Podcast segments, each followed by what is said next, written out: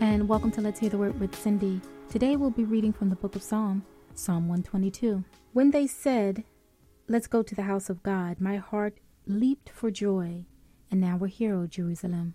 Inside Jerusalem's walls, Jerusalem, well built city, built as a place for worship.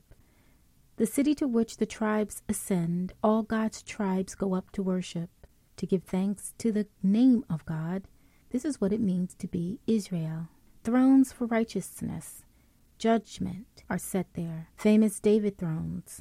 Pray for Jerusalem's peace, prosperity to all you Jerusalem lovers. Friendly insiders, get along. Hostile outsiders, keep your distance. For the sake of my family and friends, I say it again live in peace. For the sake of the house of our God, God, I'll do my very best for you.